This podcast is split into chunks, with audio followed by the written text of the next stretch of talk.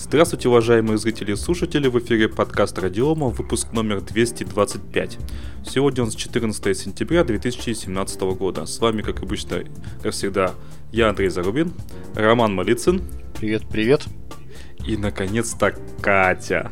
Всем привет, я по вам соскучилась. Да, а, Катя пришла и пришла не...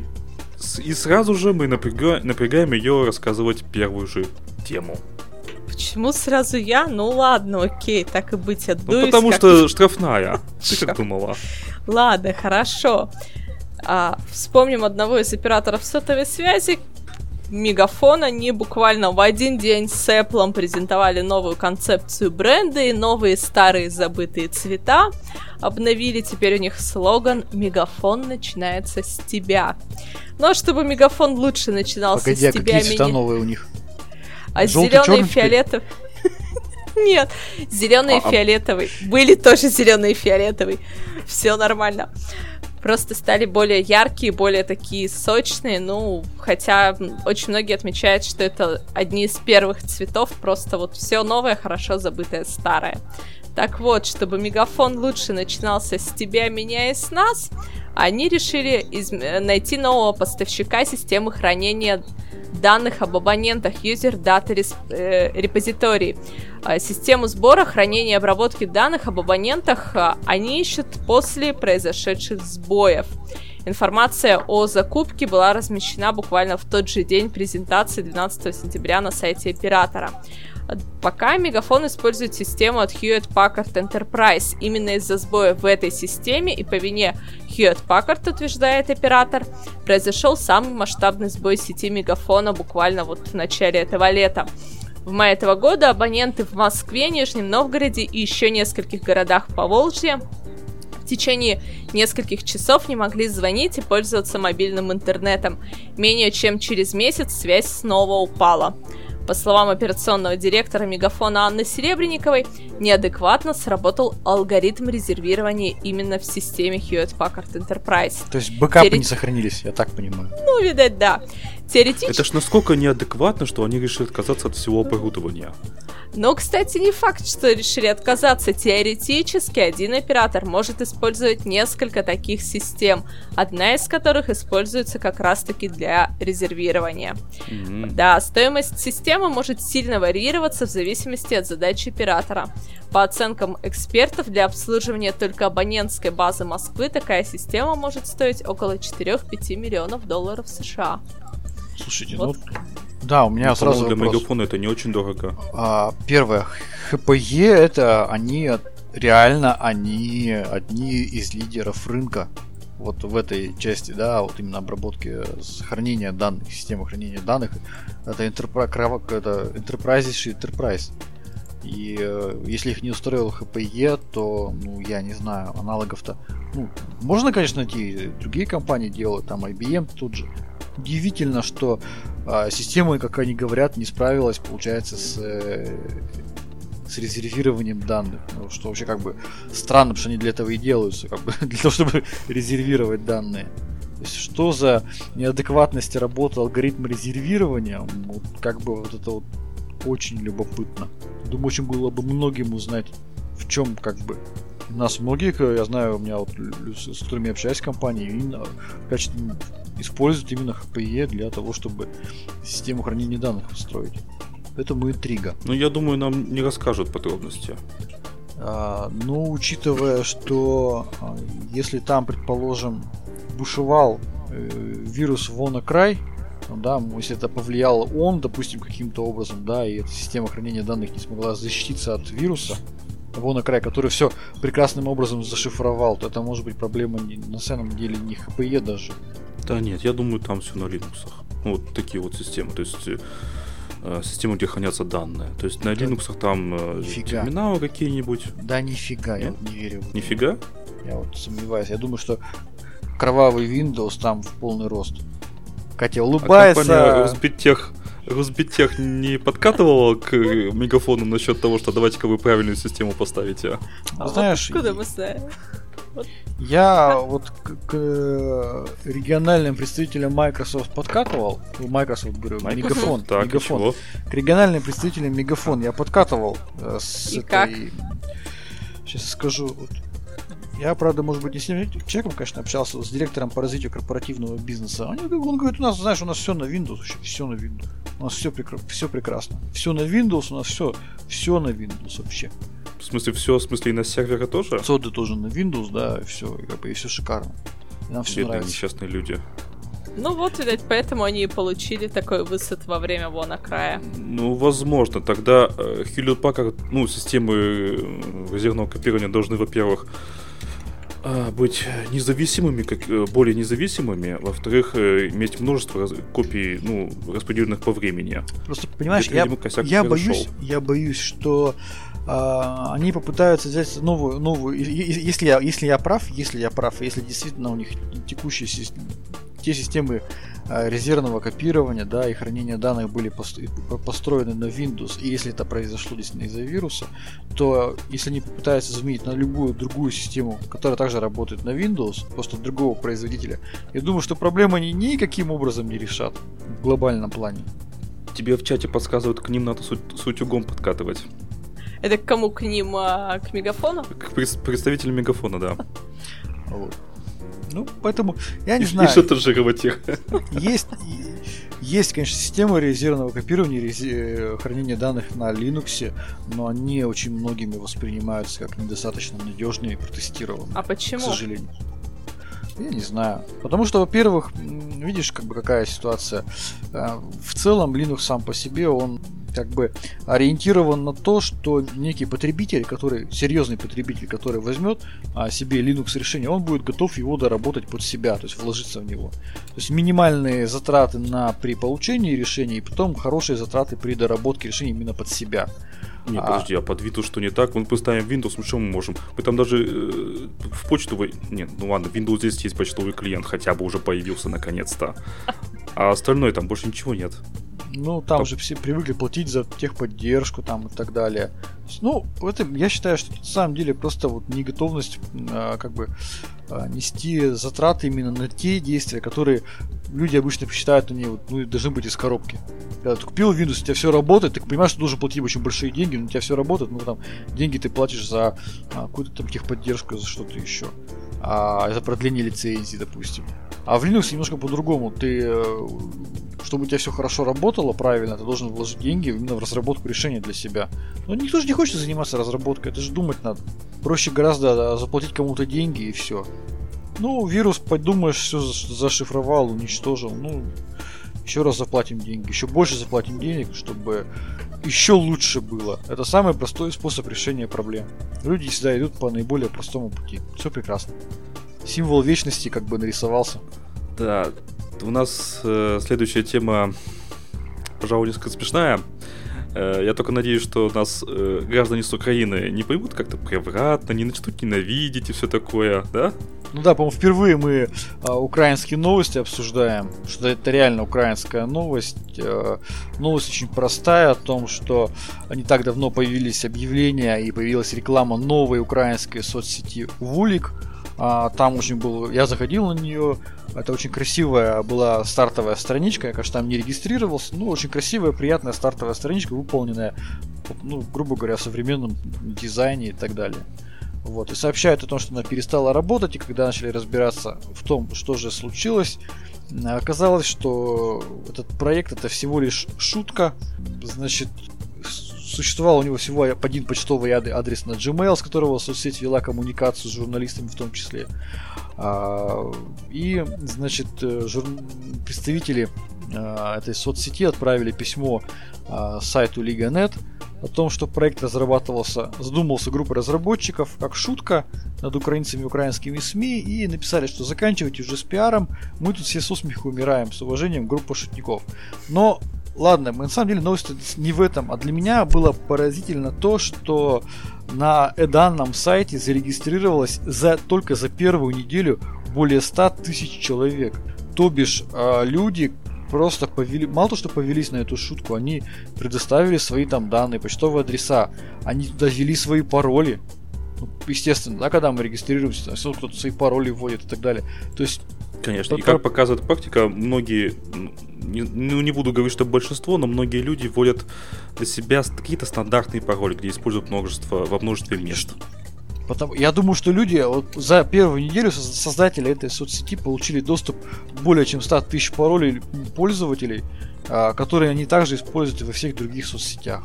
Да, это вполне возможно. То есть фейковая соцсеть, фейковая страница – а люди с удовольствием, все готовы были данные туда. Я думаю, что я, честно говоря, не регистрировался, не знаю, если там возможно какие-то фотографии там размещать или, или еще было это все в режиме разработки. Но без проблем. Пожалуйста, пойдем сейчас сделаем сайт, а, объявим, что у нас новая суперсеть. Давайте э, у вас там какие-то плюшки будем рекламировать, и народ побежит всю свою личную информацию выкладывать в эту соцсеть.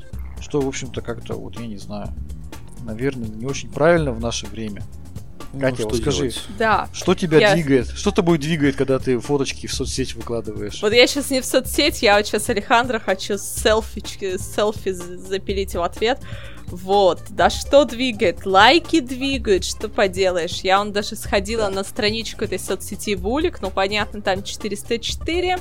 Что примечательно, соцсеть для раскрутки себя, да, создали э, странички в других соцсетях, в частности на Facebook, но сейчас на Facebook эта страница тоже удалена, но вот Google все помнит. Запостила картиночку из Google, ну ссылку запостила. То есть я не понимаю. Мне кажется, что народ чисто годно хорошо прикололся над ребятами с Украины, которые стремятся к определенному все-таки отделению, так сказать, да, и что у них появилась своя соцсеть, клево, клево, народ развели.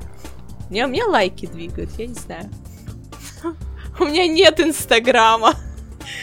У меня нет Инстаграма. У тебя нет Инстаграма? У меня нет Инстаграма. Слушай, ну у меня третий айфон, Ты такая несовременная. Инстаграм? Вот, пишут, что в Украине же еще была одна соцсеть, сдулась разработка. Да, да, да. Да, там э, хотели, я не забыл название, в общем, захотели национальную социальную сеть э, разработать. Ее начали пилить, пилили, угу. пилили, а потом внезапно, без объявления хоть каких-то причин, взяли и закрыли. Понятно. То есть причин мы не знаем. То есть то ли деньги закончились, то ли решили, что не окупится, то ли еще что-то. Никаких причин я не нашел. Там, по-моему, они полностью перешли на Facebook и все. Ну, да, наверное. Так вообще стран, э, где есть своя собственная социальная сеть, раз-два я обчелся. Это Россия, США и Китай. Может быть, еще Индия. Пожалуй, все. Что примечательно, предыдущая соцсеть, которая называлась Украин Ас, э, я что-то я стесняюсь это прочесть, как-то у меня язык заплетается, была разработана командой канадских программистов, что вот опять-таки интересно, Отлично. да? Кто-то, то есть, пришел, опять срубил денег, на желание иметь собственную соцсеть и, собственно говоря, и ушел. Нет, ну вот. давайте, давайте представим себе мощности э, того же Facebook или ВКонтакта, да? То есть это огромная серверная группировка, это огромная часть программного кода, это огромная история создания, разработки, это огромная история до, какого-то авторитета, доверия пользователей к этой соцсети, прочее, прочее, прочее. Это колоссальные вложения, которые невозможно быстро э, реализовать там за год. Ну, мне так кажется, я не знаю. Это не то, что за год, это за несколько лет.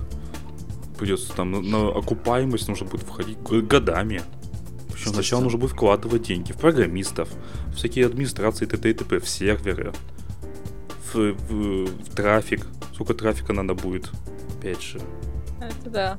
Но зато, смотрите, можно зарабатывать деньги, сливая данные другим всяким службам. Ну, это вообще святое. Да, то есть можно очень быстро этим, все это этим, отбить. похоже, по, да, похоже, этим уже никто не гнушается в нашу, на нашей планете. Такое сильное ощущение появляется. Давайте дальше перейдем. Да. Давай дальше.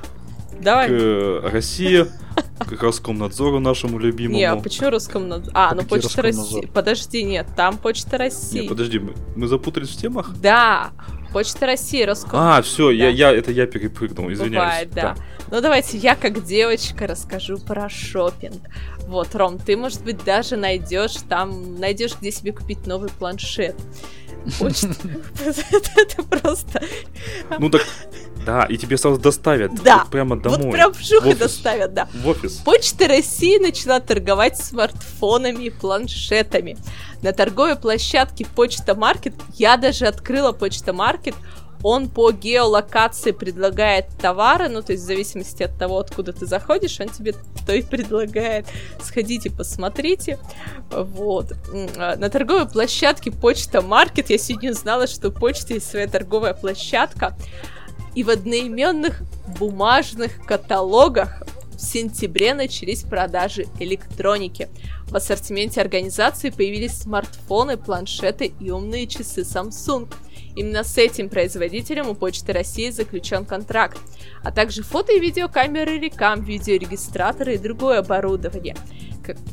Как отмечает директор по развитию корпоративного бизнеса Samsung Electronics Александр Краснов, он искренне верит в позитивные итоги такого сотрудничества.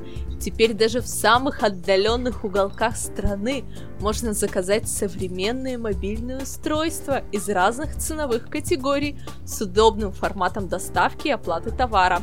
Только вот не задача до сих пор, вот по опыту скажу, я за эти три месяца объехала очень много уголков у нас на Урале, да. Так вот, в самых отдаленных уголках нет ни сотовых операторов, ни интернета в принципе. То есть последняя моя командировка была в конце той недели, и там не было сотовой связи в течение двух дней в принципе. То есть никакой из четырех операторов. То есть, со... подожди, не было, потому что сломалось что-то или не было вышки? Вышки не было, причем ни, ни одного из четырех операторов в принципе. То есть я уехала чуть дальше Нижнего Тагила в Усть-Утку. А людей там сколько проживает? Там прилично людей, там целые деревни, у них стоят, ну, то есть спутниковое телевидение, огромные-огромные тарелки. Но сотовой связи там нет вообще никакой. То есть у меня все четыре сим-карты есть операторов связи, нет никого. То есть просто никто никак. Двое суток без сотовой связи. Вот. Поэтому непонятно, то есть, во-первых, зачем в отдаленных уголках страны планшеты и сотовые телефоны, если там нет покрытия. Ну и более того, пока он и дойдут до покупателей, шутки шутками, а мы помним, что Почта России придумала изюму курагу, смартфоны и планшеты успеют морально и технически устареть. Однако, по словам замгендиректора Почты России, по почтовому бизнесу Инессы Галактионовой, а, площадка, онлайн-площадка планирует опираться на свое ключевое преимущество – разветвленную сеть отделений, аудиторию которых участники рынка электронной коммерции зачастую не охватывают. Мне кажется, если они не охватывают, они в принципе не их аудитория, ну да ладно. И последнее. В каталоге представлены не только печатная продукция периодика, но и садовые растения, семена, косметика, бытовая химия, игрушки, другие категории товаров – Весной стало известно, что Почта России рассчитывает организовать в том числе и дистанционную продажу продуктов питания. Опять-таки вспоминается шутка про Почту России, была такая анимашка «Мужчина, вы что не видите? У нас обед». Такое ощущение, что у Почты России закончился обед, и они спохватились и, запу- и решили запустить e-commerce и продавать электронику. Ну, в общем, да. И вот э, генеральный директор аналитического агентства Телеком Дейли Денис Кусков отмечает, что, во-первых, да, Почта России опоздала с выходом на рынок с таким предложением, а во-вторых, судя по средней зарплате в регионах России, их жителям не до продукции Samsung. Как-то так. Ну, да. Смотрите, ну, что... Во-первых, не факт, что опоздала, да? А во-вторых, э, почему бы не использовать собственную логистическую сеть, огромную сеть на самом-то деле. И в-третьих, насколько я знаю, Почта России убыточна. И они, видимо, стремятся стать прибыльными. Почему нет? То есть я, если вот с этой точки зрения рассуждать, то, по-моему, все не так уж и плохо. Они что-то, что-то пытаются сделать. Вот знаешь, что меня вот во всей этой истории как бы забавляет? Вообще, вообще в Почте России. Ну давай. Меня вообще удивляет, шокирует, я не знаю, просто мне все эмоции, наверное, это вызывает. Это их бумажные каталоги. Это вот такой вот Талмуд, а теперь представь, да, там еще видел. будет Samsung, то есть это будет Подожди, еще больше. Ты понимаешь, э, это огромный талмуд, в котором очень мелким, очень-очень мелким шрифтом указаны какие-то позиции. Разобраться там очень-очень сложно. Они это позиционируют как э, каталоги для лиц там возрастных пенсионеров и так далее. Во-первых, там очень мелко.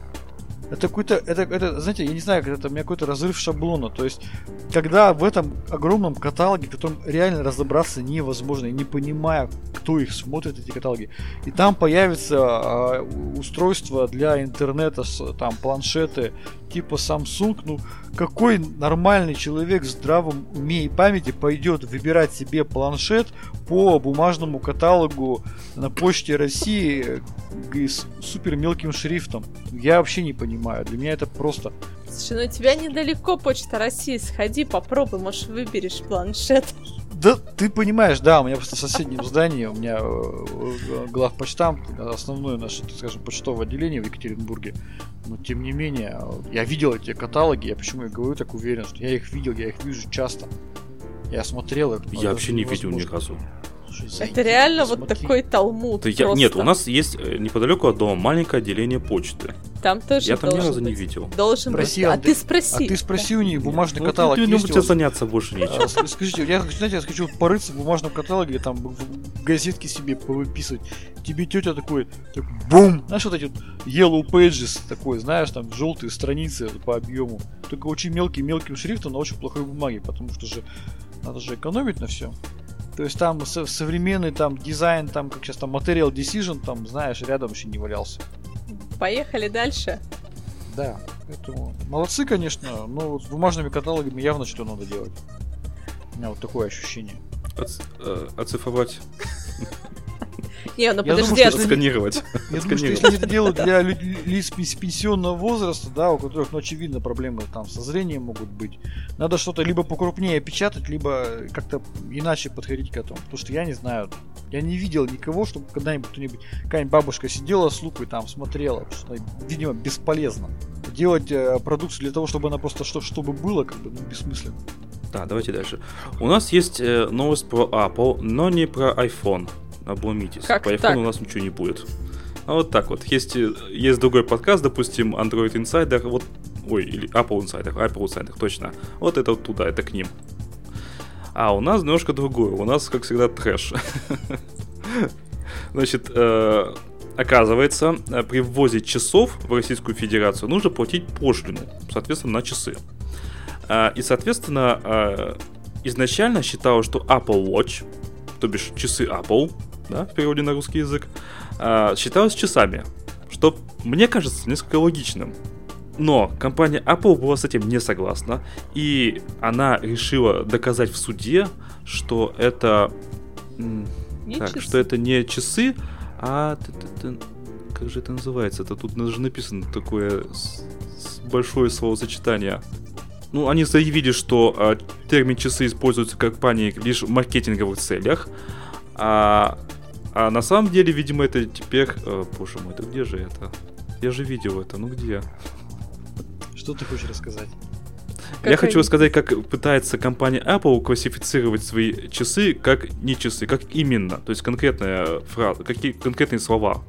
Беспроводное устройство для приема и передачи данных. Во, вот, вот.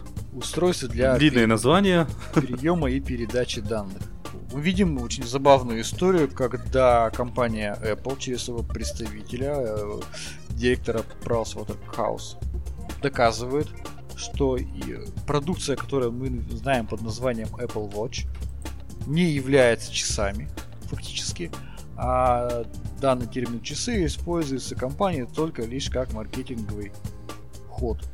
И все это было затеяно с одной простой целью, чтобы э, снизить э, ввозные пошлины и, так скажем, удешевить данный продукт для российских потребителей.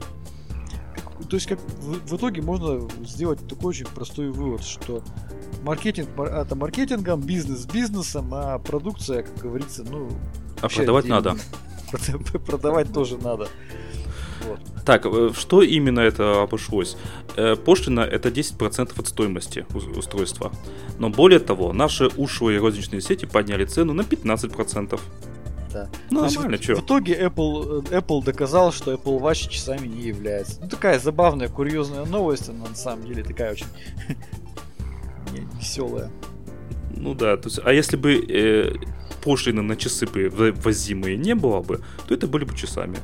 А если бы, погоди, если бы пошлины на часы не было, а была бы пошлина на устройство передачи данных, то Apple то это было бы, конечно... Что, да. Ну, это же часы. Тут написано это же, же часы. функция отсчета времени один из основных компонентов устройства. Всего лишь. А так было бы, что это основная, э, основная функция устройства. Поэтому да. часы. Поэтому это же можно переделать в любую сторону. Ю- юристы, легко. да, юристы могут доказать любую, в общем-то, что белое это черное, черное это белое. Все нормально, все хорошо. Да, давайте дальше. Да. Вот вся тема. Что еще можно сказать? Пойдемте к Роскомнадзору, да. Да, все-таки наконец-то к Роскомнадзору. А, значит, с 1 ноября этого года а, сервисы, которые предоставляют, ну мы это уже, собственно, уже обсуждали а, в одном из предыдущих подкастов, что сервисы, предоставляющие доступ к, ну, анонимность какую-то, то есть в том числе Tor, VPN и т.т. и т.п., проксики, а, значит, э, они должны будут э, сотрудничать начать. А если не сотрудничают, их сначала предупредят, что, мол, вы там что-то не то делаете, а потом заблокируют благополучно. А, по данным газеты «Ведомости», свыше 200 тысяч россиян обходят блокировку с помощью браузера Tor. Вот, вот эта фраза меня, честно говоря, удивила. Во-первых, откуда у газеты «Ведомости» такие данные? Что именно от россияне и что именно 200 тысяч? Это что, такая вот э, анонимность, да? Или, что, или они выдумали? Я думаю, что это такая анонимность, как и везде. Ой, Катя, либо, у тебя что со звуком? Либо что это был какой-то либо это был какой-то, может быть, опрос, который они просто экстраполировали, там, да, знаешь же, как э, статистику. Да-да-да, в интернете, опрос, да?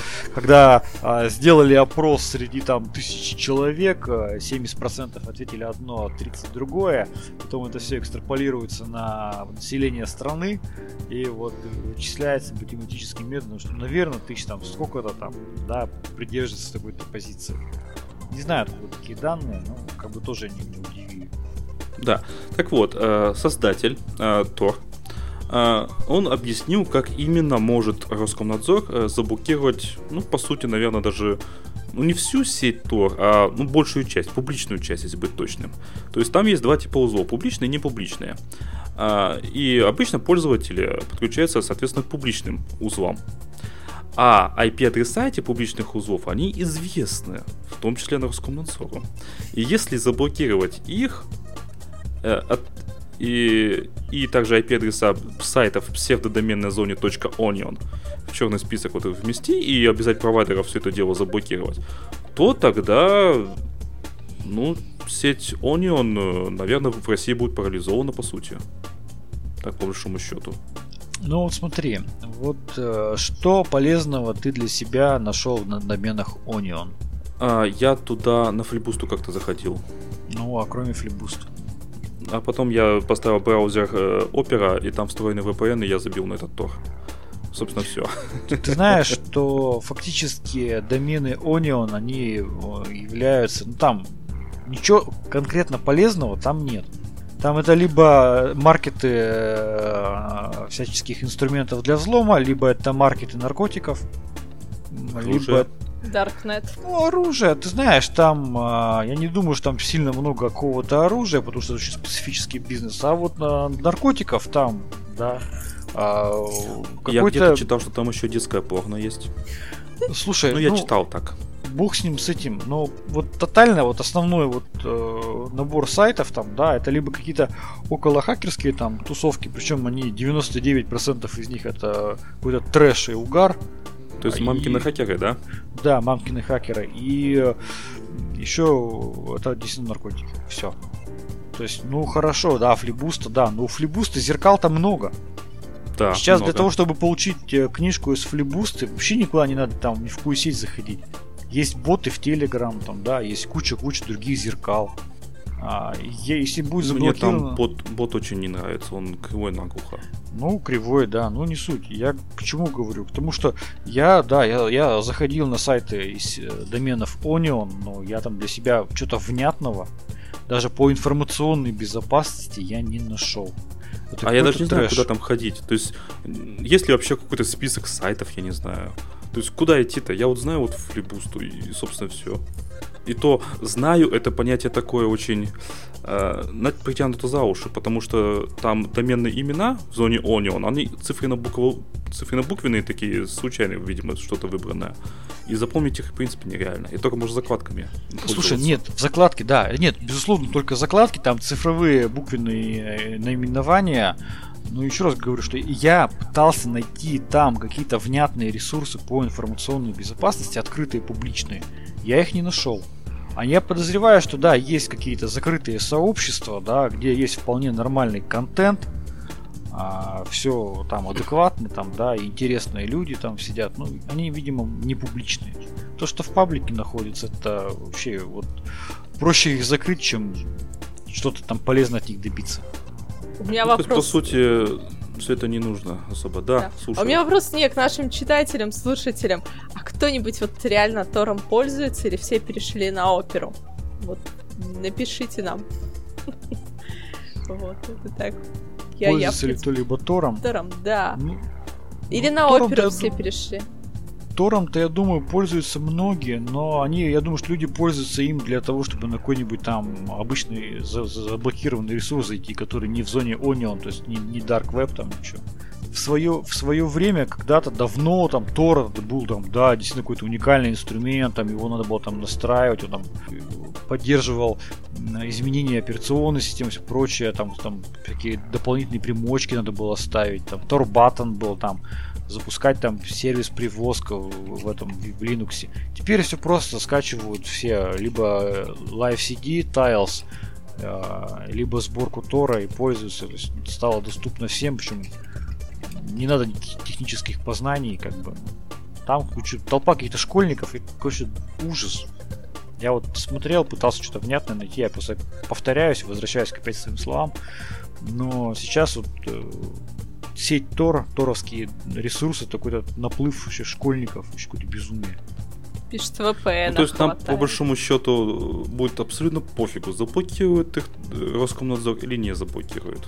Мы, мы не ощутим это никак. Вообще никак. Да, народ а, пишет. Мы, собственно, узнаем о блокировках только из новостей. Все. Ну, посмотрим, да. Ну, или, как обычно, Роскомнадзор начнет блокировать Тор, заблокирует сам себя. Вот, да. Поехали дальше. Да. Ну что ж, а дальше у нас, э, Андрей, давай начни рассказывать ты, наверное, потому что ты добавлял эту новость. Э, да, значит, э, тема, пожалуй, большая, сложная, но мы по попробуем э, более-менее вкратце пройтись. Значит, импортозамещение в нефтегазовом секторе. Ну, как мы уже говорили, э, добыча нефти и газа это довольно высокотехнологичная уже штука. То есть сейчас вот, э, как мы в одном из предыдущих выпусков рассказывали, что можно привести небольшой такой дата-центрик, переносной, скажем так, ну, переносной, перевозной, скажем так. Э, то есть это ящик с э, несколькими серверами внутри. Поставить на точку, подключить э, там все датчики, провода и т.т. И все это дело будет работать, обрабатывать информацию, снимать показания с датчиков, выводить какие-то графики, отчеты. И благодаря этому уже можно будет можно заниматься вот нефтедобычей. То есть для нашей страны и для некоторых других стран это дело все критично важное. То есть, по сути, наверное, даже национальная безопасность, мне так кажется. А, и если все это дело работает на Windows, если все это дело работает на чужом железе, то а, вдруг против нас вводят очередный пакет санкций, и ввоз, допустим, процессоров Intel прекращается. Что нам делать? А, есть решение, как обычно. Процессор Elbrus. В данном случае поговорим о Elbrus 4S, а, это четырехъядерный процессор Form Factory 3U, ну, то есть это сервер. А, ядра работают на частоте 800 МГц. Ну, кажется, что немного, но у него так специфические задачи, то он их выполняет. И можно установить до 100, 192 гигабайт оперативной памяти. И все это дело уже работает. Причем э, у компании, создающей новый процессор, э, наверное, есть три варианта. То есть первый это создать свою собственную операционную систему, потому что на чем-то это должна работать. Тут уже другая э, архитектура, не x86. А, либо уговорить какие-то другую компанию, другие компании, создать для них операционную систему и пакет софта, э, либо э, сделать что-то типа эмулятора. Или эмулятор, или что-то типа эмулятора. В данном случае эти поступили вообще хитрым способом. То есть они, во-первых, создали свою операционную систему, по-моему, так и называется Эльбрус, да? Да-да-да. Вот, отлично. И сделали такую штуку, как двоичная трансляция. Я, честно говоря, не очень знаю, что это такое. Тут Роман, наверное, нам больше подскажет. Угу. Но на, на двоичной трансляции можно запускать, э, я так понимаю, любые и Linux, да? На x86, ну, Windows, Можно Windows запустить. И Windows, да, кстати, мы же это обсуждали. То есть э, любые операционные системы, которые работают на архитектуре x86. На мой взгляд, это, ну, если не победа, то очень близко к этому. Ну, смотри, э, что касается нефтегазового комплекса. Нефтегазовый комплекс, он состоит из двух крупных блоков айтишных. Первый это самые непосредственно рабочие места пользователей, да, которых там может быть много. А второй блок это АСУТП, система управления да, технологическим процессом. Э, системы АСУТП, они сильно завязаны вообще на самом деле не на не сколько даже на какие-то процессоры, не сколько даже на какие-то операционные системы, они завязаны на определенные там решения низкого уровня, там датчики, контроллеры и прочее, прочее, прочее. И зачастую вот эти решения, они, я просто сталкивался с одной очень крупной компанией в нефтегазовом секторе, изучал те решения, которые у них применяются. Там ситуация следующая. Они в принципе не могут эти решения э, портировать на Linux. Любой Linux. Хоть это Elbrus, хоть это какой-то другой Linux. То есть там все завязано на Windows, да, и совместимость обеспечена только с Windows. Причем это низкоуровневые решения, замена которых потребует, ну, то есть этот проект, например, реализовывался 10 лет. То есть они его закончили вот недавно, и все здорово. То есть представляете, да, для того, чтобы перейти на Эльбрус, мало того, что понадобится поменять там кучу систем управления, вот именно непосредственно объектами нефтедобычи. То есть это как бы вообще очень сложно. Второй вопрос это замена а, рабочих мест. Ну, как бы, блин, там тоже не так все просто. И люди, которые там работают, они привыкли к очень высокому уровню автоматизации. Потому что это большие объемы, это большое количество рабочих мест. Реализовать то же самое на Linux это колоссальная задача. Это очень сложно, это очень непросто.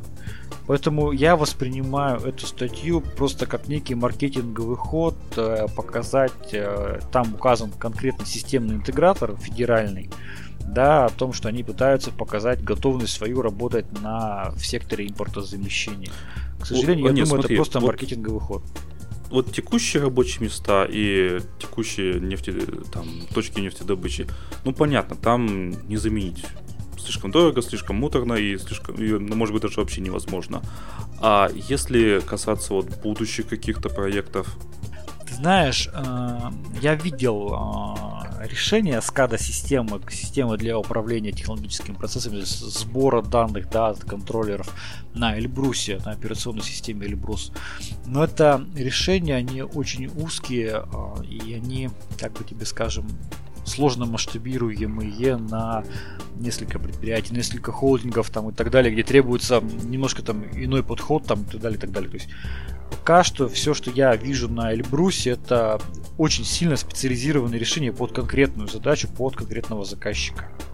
Мне так кажется, что все-таки Эльбрус это он имеет, к сожалению, все риски остаться очень нишевым продуктом без использования, когда это тогда, когда мы говорим о э, нативном режиме, да, без использования двоичного, двоичной трансляции.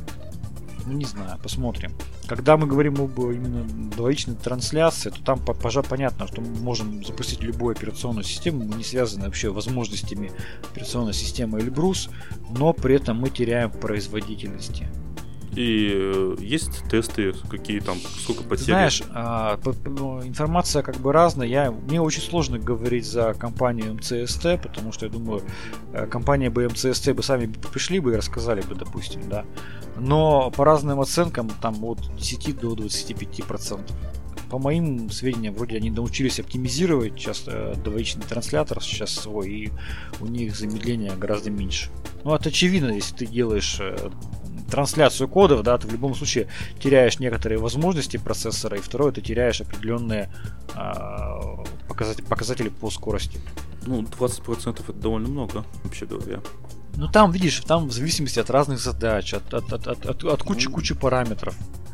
То есть понятно, что вот эти вот широкие слова, там, как там, система команд, которая нативная Эльбрус, она позволяет некоторые задачи вообще офигенно оптимизировать по скорости вычисления там, да, а x86 это не поддерживает.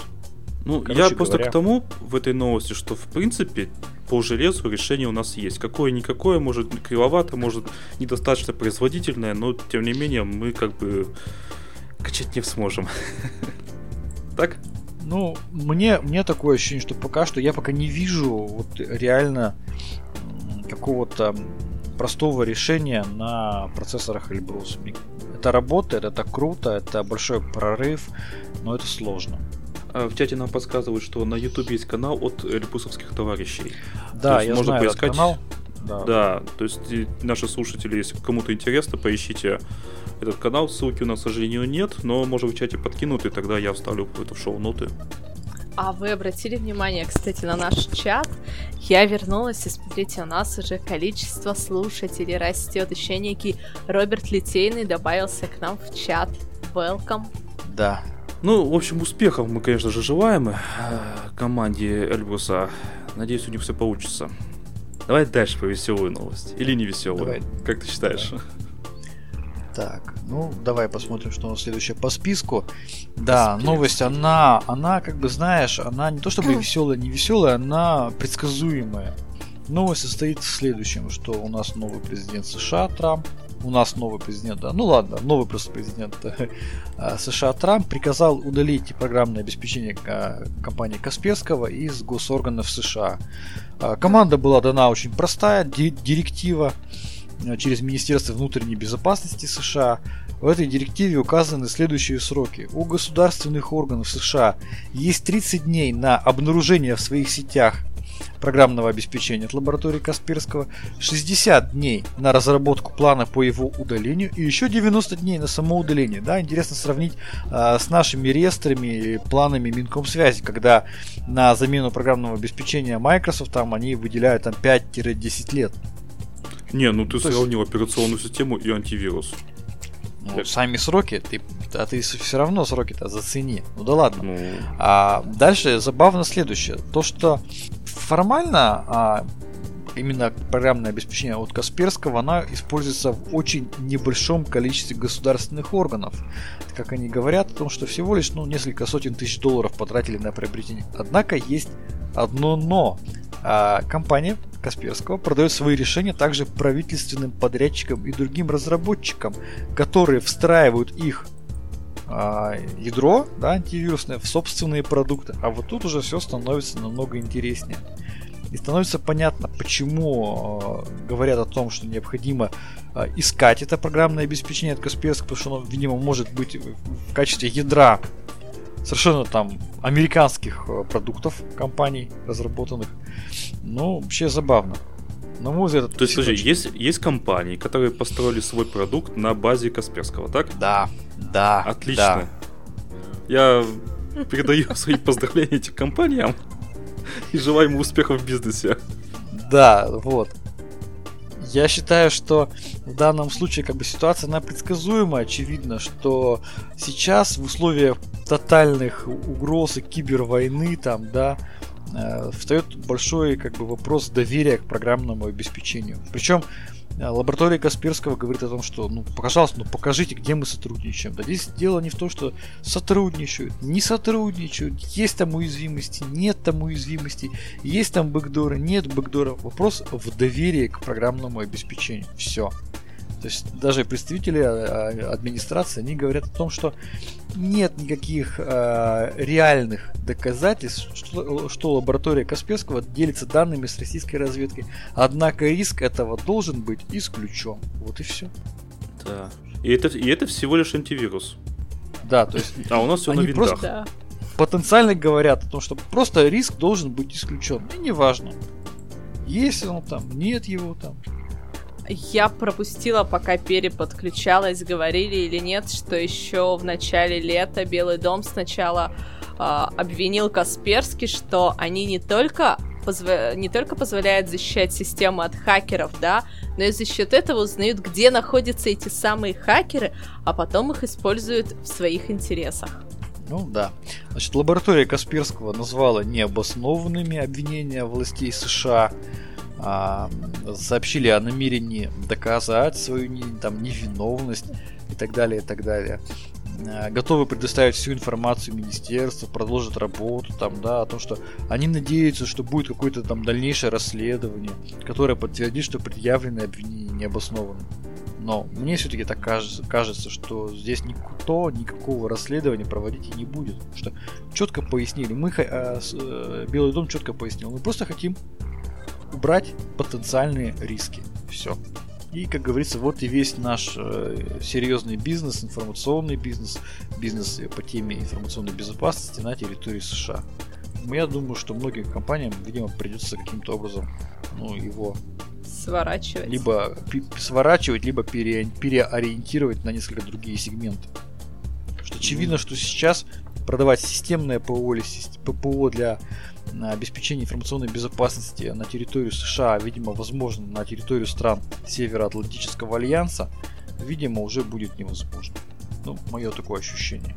Ну, это, кстати, повод и нашим задуматься. Ну, да я думаю, что задумались, и как бы да, вот даже в, в новости в это э, представитель Белого дома, по-моему, да, сказал то, что да, мы оценивали риски того, каким образом будет реагировать правительство России на подобные явления. Видимо, будет каким-то образом реагировать. Скоро мы все, знаете, будем так вот огорожены друг от друга, все, вот каждая страна использует только свою операционку, свой антивирус, свои какие-то системы безопасности и все, значит. И никакого, знаешь, невидимой руки рынка там, а, всемирного счастья и прочее, прочее, этого, видимо, ожидать не стоит. Ну, конечно, потому что в случае действительно таких э, глобальных угроз, когда там государство против государства, рынка может, рынок может перестать существовать. Наверное, даже так. И все придем мы Поэтому... в Северную Корею. Северную Корею, да. Ну, на самом деле, неважно. Красивый у тебя продукт, некрасивый, функциональный, нефункциональный. Linux, не Linux. Linux, не Linux, какой Linux, без разницы. Будет стоять в один вопрос. Вопрос доверия к этому программному продукту. Все. Потом я думаю, что я вот об этом много говорю. Потом я думаю, что начнется вопрос доступа к, к, к облачным сервисам, к публичным сервисам. Все, я думаю, все это будет впереди. Да. Соцсети, да, все. Вот, вот, ну серьезно, реально. Начнется ограничение соцсетей, вот, вот ничуть не удивлюсь. Причем это будет явление, это будет происходить во всех странах. Великобритания, США, Китай, Россия. Все, мне кажется, будут идти по одному простому пути. Ограничение значит, влияния чужих э, информационных ресурсов и чужих информационных а продуктов. Британия как? У них своей социалочки нет. Заведут. Украина же его наш дважды заводила. Понимаешь, Андрей, понимаешь, для, для того, чтобы влиться в этот процесс взаимных блокировок, не нужно иметь свою социальную сеть. Достаточно заблокировать те, которые тебе не нравятся, как сделали на Украине. Я ну, ведь говорю о блокировке. Люди вы, выйдут на улицу, закидают правительство айфонами. Вот давай, вот, вот стоп. Вот при, прикинь, а что если в Великобритании заблокируют а, ВКонтакт? ВКонтакт? Кто там кого заблокирует? Ничего. Да. А Facebook? О. А зачем? Если это один, север, север, один североатлантический альянс, один военно-политический блок, зачем блокировать? А, ну, Британия выходит из э, Евросоюза, почему бы не выйти из этого альянса? Из НАТО, точно, классно. Давай предложим Великобритании выйти из НАТО. Давай вот мы петицию такую напишем и а, подкинем, когда они будут делать Брексит, да, мы скажем, слушайте, ребята, а что вы остановились, что полшага-то сделали? Давайте выйдите из НАТО и вступите в Евразес. Вообще классный союз, Евразес там вообще, таможенный союз вообще будет здорово. Белоруссия, значит, э, Россия, Казахстан и Великобритания. Да есть же БРИКС. Давайте там буковку еще вот, добавим. БРИКС, Индия, Индия. А, скажем, все равно же там колония там ваша, ну и вы туда идите. Бывшая. Да, ну, я думаю, что все страны, у меня такое ощущение, что будут так или иначе вот каким-то образом, к сожалению, ограничивать информационное пространство а, свое, и как бы это ни было бы печально для пользователей, мне кажется, вот все мы к этому можем, можем прийти. Такие вот у меня ощущения. А, давайте пойдем дальше. А, интернет несколько дней назад обижала новость. Более 8 миллиардов устройств критически уязвимы через Bluetooth. Что имеется в виду? все устройства, которые имеют поддержку Bluetooth и имеют соответствующий модуль Bluetooth, э, теоретически подвержены атаке через э, exploit Blueborn. Blueborn, по-моему, я так Born или Porn? Ты сказал порн поначалу, я слышал все четко. Через B. B. У меня просто чайник на блютузе работает, я начала бояться. Да, твой чайник может тебя предать. Ты знаешь это? Значит, как тут, э, во-первых, в новости говорится, что вообще спецификация Bluetooth, она занимает э, 2822 страницы текста. Нехило тогда, это только спецификация. Э, и... Описание стандарта, по сути. Да, да, описание стандарта. Интересно, это больше, чем каталог Почты России или меньше? Похоже, что больше. Ну, я думаю, что там проблема такая же, что никто его не читает. А, значит, э, как происходит атака? Э, она состоит из нескольких этапов. Э, во-первых, сначала происходит сканирование. Сканирование устройств, причем вообще всех, в том числе и тех, которые не в режиме обнаружения. Ну, то есть, знаете, вот свой телефончик, вот когда включаете Bluetooth, там можно поставить, видно, видно его или не видно. Так вот, даже если поставите не видно, то есть, ну, как типа анонимно, что ли, то все равно можно будет э, их найти. А, значит, э, значит, злоумышленник получает э, MAC-адреса всех уязвимых устройств, ну, которые в, шаговой, скажем так, доступности. А, и прощупав устройство, то есть э, оно дает какие-то данные э, и по узнает, какую какая операционная система используется. И, соответственно, под каждую конкретную операционную систему подостраивается вот этот вот э, exploit Blueboard, и, соответственно, он внедряется через уязвимость в реализации протокола Bluetooth на конкретной платформе. Потрясающая вещь, что уязвимы действительно оказались все. Что андроиды, что Windows, Linux, iOS, по-моему, тоже. Да? Ну, а, то есть вообще все дай пугай, пугай людей, все, я потом... Вот, например, по Linux, так. по Linux. Значит, э, две уязвимости э, позволяют злоумышленника полностью контролировать зараженное э, устройство. Первое это утечка информации, а вторая переполнение стека. Я, мы приложим ссылку на новость, эту новость. Там есть более, более подробное описание на все это, даже ви- видео есть. Э, с примерами, как происходит, как конкретно происходит атака. То есть можно посмотреть там. Сейчас же э, уже не модно стало читать статьи, теперь всем хочется видосики смотреть. Как защититься? Подожди, подожди, давай я сначала немножко сделаю поправочку. Поправочку давай. А, ты сначала так вот все это ужасно рассказал, то есть все, все. Ну сначала нужно запугать, ты что? Я да, уже миллиарды, миллиарды. Все, я уже бегу миллиарды чайник людей, выключать. У меня чайник на блютузе, я да. все сейчас пойду его вот. выключать. Но дело-то в том, что да, вот я просто посмотрел то, что для меня больше всего интересно, это уязвимость Linux систем. И там есть очень интересное такое комментарий, да, о том, что да, вот эксплуатация эксплойта, ну, эксплуатация эксплойта, который направлен на переполнение буфера, она фактически в, современных Linux системах не работают. То есть там э, дистрибутивы RHEL, CentOS, Fedora, Ubuntu, там и другие прочие, практически все стационарные дистрибутивы Linux, они э, имеют уже заранее включенную защиту от переполнения стека. И, в общем-то, этот, э, эта уязвимость там невозможно ре- реализовать. И пишут о том, что в обычных э, дистрибутивах возможен лишь, то, то лишь только вызов краха, то есть какая-то будет просто ну, неработоспособность, но никак не хищение информации. А основная опасность угрожает мобильным Linux платформам, таким как Tizen, то есть те, которые используют нестандартные ядра Linux. А это получается у нас Android, это получается Tizen и вот э, может быть там Windows.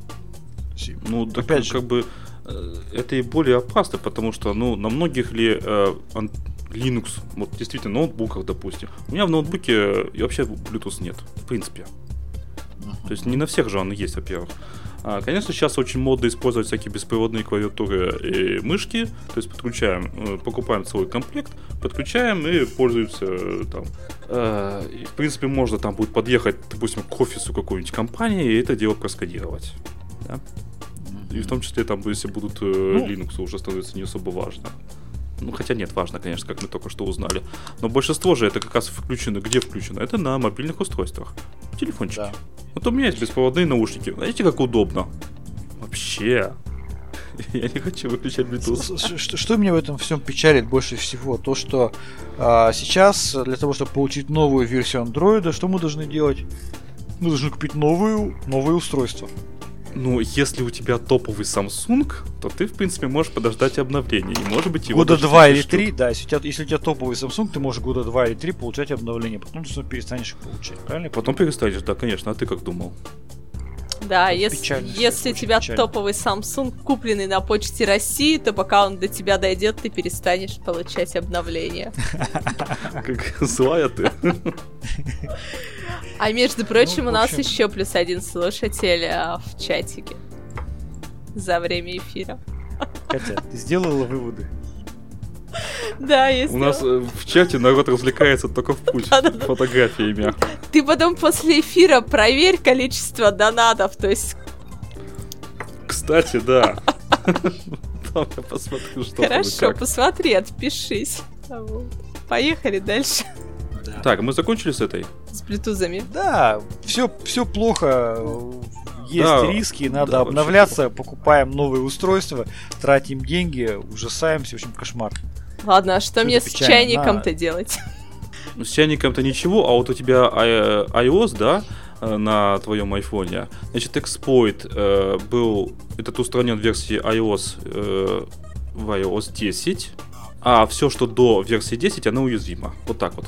Поэтому посмотри, какая у тебя версия iOS. Если десяточка, можешь спать спокойно. Если не десятка, то есть меньше к 10, э, то есть повод волноваться. Видимо, так. 10,3. Можно спать спокойно. Отлично, все, спи спокойно.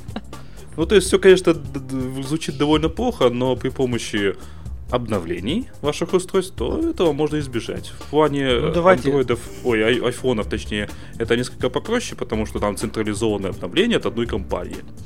Это в этом плюс, на самом деле. А в плане андроида, ну, все печально, может быть. Андрей, а что ты можешь вообще рассказать о пользе обновлений? Давай к следующей теме перейдем плавно так, о пользе обновлений. Смотря кого обновлять. Обновления, в первую очередь, в операционных системах, конечно же, закрывают уязвимости. Это касается то, что Windows. А, а в Linux, я, знаете, я больше даже жду не то чтобы закрытие каких-то уязвимостей, потому что как-то что-то... Вот страха у меня под Linux особого нет. Я жду новых фишечек. Вот, не знаю, вот жду и все. Причем не конкретно операционная система, а вот всего дистрибутива, конечно. Угу. Ну, смотрите. Но да, на самом деле, конечно, все это не для этого, а для уязвимостей. Да, польза, польза обновлений. О пользе обновлений недавно узнала компания Equifax. А, значит, э, которая, значит, вообще засветилась в куче скандалов за последнее время. Мы напомним о том, что там, значит, была атака э, в результате которой а, произошла утечка персональных данных 44% населения США.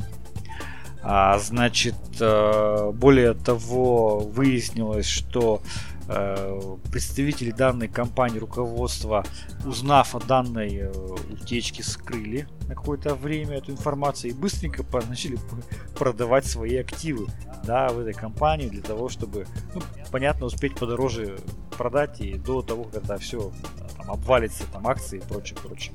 Но не суть. Выяснилось, что э, причиной успешности данной э, атаки это была определенная халатность персонала, которые не установили своевременно, своевременно обновление с исправлением критической уязвимости в веб-сервере Apache. Да?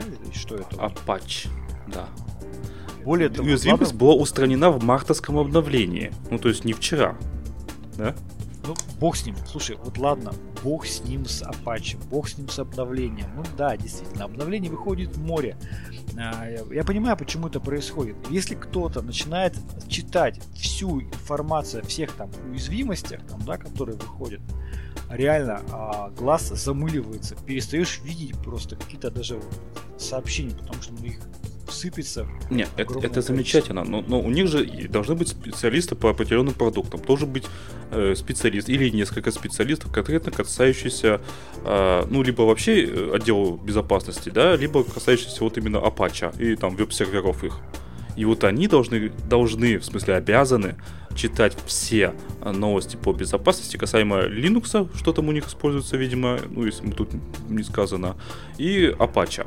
Ну и там еще чего-то, что Слушай, у них используется. Ну, ладно, бог с ним. Бог они с ним, обязаны так делать. Ты посмотри, что они дальше-то пишут. О том, что вход на портал для сотрудников Equifax предназначен для управления кредитными спорами, можно было войти при помощи логина пароля админ-админ. Понимаешь, дальше пошли.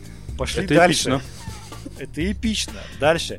А, значит, э, были получены сведения о паролях сотрудников в данной системе, которые хранили, с, хранились открытым текстом и, ахтунг, совпадали с фамилией пользователя. То есть для того, чтобы зайти э, в аккаунт, да, нужно было в качестве пароля указать фамилию пользователя. Обалденно, классно. То есть сведения о 14 тысяч кредитных спорах, к ним доступ можно было получить очень просто введя фамилию пользователя, которого ты хочешь уточнить, да, и замечательно. Ну, я могу сделать вывод, что отдел информационной безопасности у них отсутствует. Да почему? Нет. Почему? Кстати, не факт. Он может быть работать, он может быть самый большой по численности. Не-не-не, если даже если он есть, то это не он. Это что-то другое. Не, главное, чтобы он... Отдел раздолбайства. Он может быть и быть самым большим, как показывает практика крупных компаний. Чем больше отдел, тем больше в нем потом косяков. Ну вот слушайте, ну вот реально, вот войти в, э, значит, на портал для сотрудника при помощи пароля админ админ это просто это вот я не знаю. Хоть бы один, два, три добавили, что ли, после админов да, пароль. Слушайте, да. Хоть один.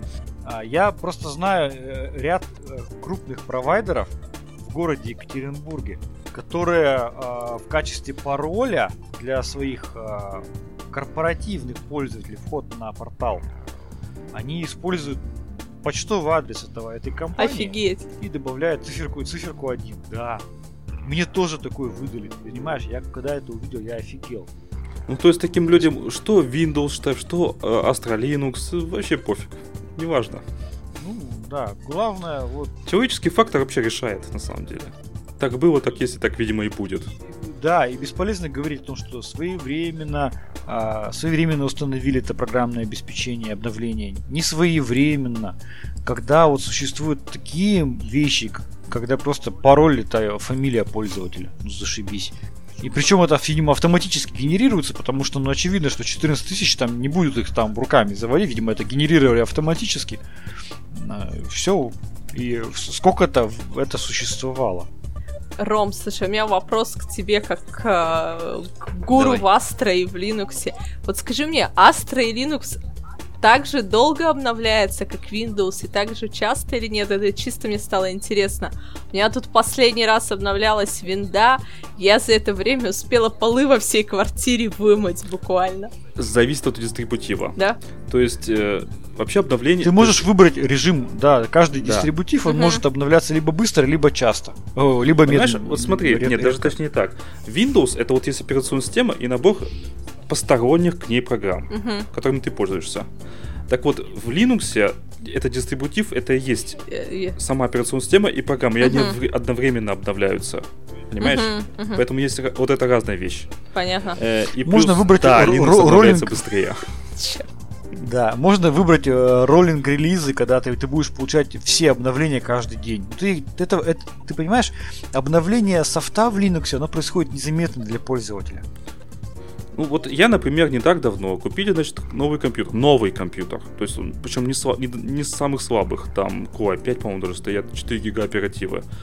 Э, обновление на Windows 7. Да, поставили Windows 7 по определенным причинам. Э, устанавливали всю ночь. Ну вот он такой, да, да. Ну, ну, как бы, ну, я считаю, что так не должно быть. Причем так, кстати, был твердотельный накопитель. Кстати. Ужасно, И канал 100 мегабит.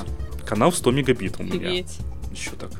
Ну вот у меня последний тоже накат обновления был в винде, это просто. И ты же ничего не можешь сделать, все, компьютер недоступен.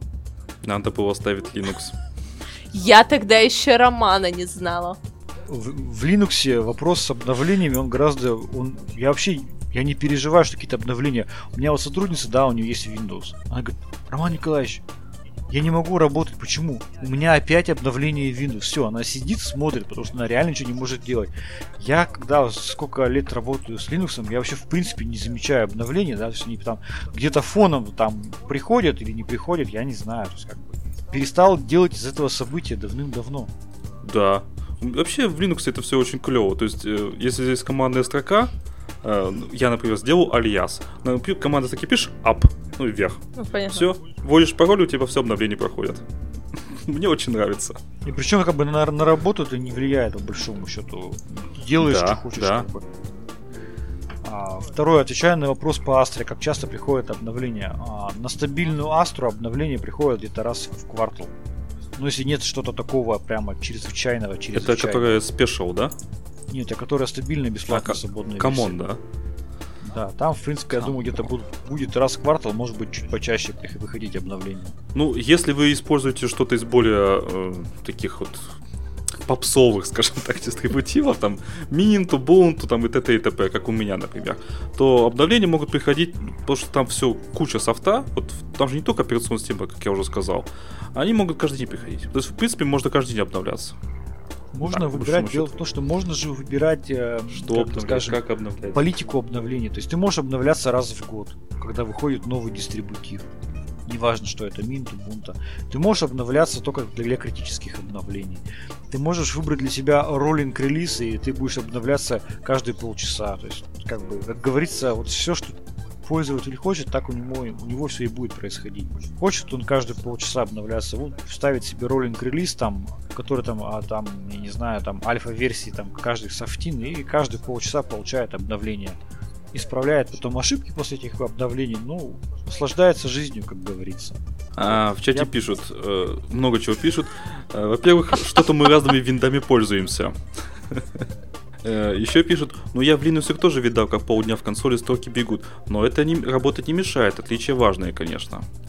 Я в Linux ставил обнову и ждал, чтобы воткнуть какой-нибудь MC, ну, металл командах, то бишь. Раз на раз не приходится. Не воткнул бы, да. На винде при обновлении ты не только бы MC не воткнул, ты бы вообще ничего не мог делать. Это да. Это, к сожалению, да. Вот.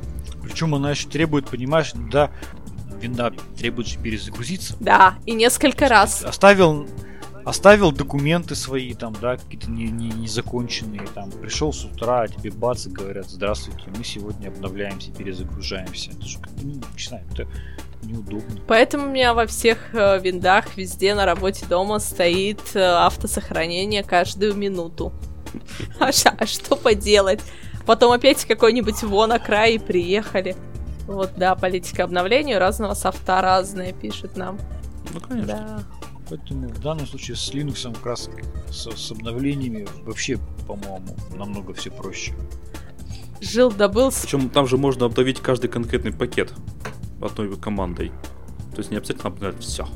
Ну, короче говоря, на самом деле я считаю, что пользоваться Хотя Windows, Linux это Windows да, раньше так больше. тоже можно было. То есть поставил галочки, допустим, Windows 7. Поставил галочки, какое-то нужно, э, нужное обновление. А тебе поставить. Windows 10? Нет, все, она приехали. все, да. Ты либо...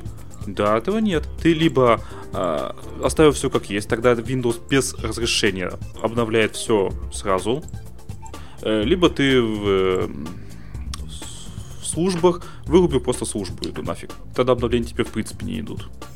Других вариантов я, например, не нашел. Если вы знаете, скажите. Не, ну вот последняя винда, она несколько раз запрашивала, запрашивала у меня обновление, я постоянно отклоняла, отклоняла, а потом в один прекрасный момент она говорит, все, или мы обновляемся, или ты дальше смотришь на эту картинку.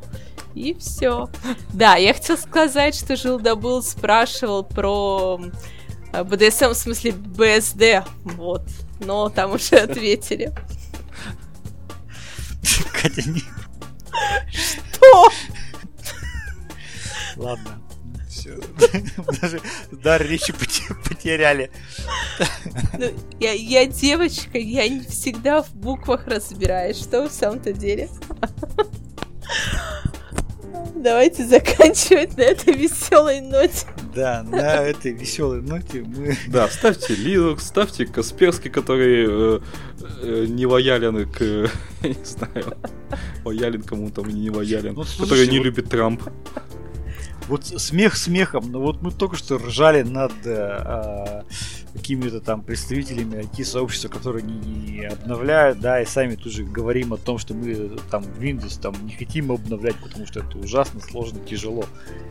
Ну вот, да.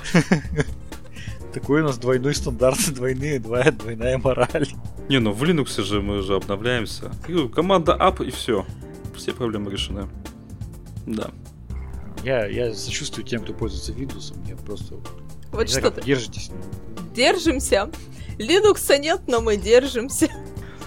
Ай, ладно, давайте на этой оптимистичной ноте а, заканчиваем подкаст. А, с вами был подкаст Радиома, выпуск номер 225 от 14 сентября 2017 года. С вами были, как обычно, как всегда, я Андрей Зарубин, Роман Малицын. Пока-пока. И Катя. Всем пока. Пока.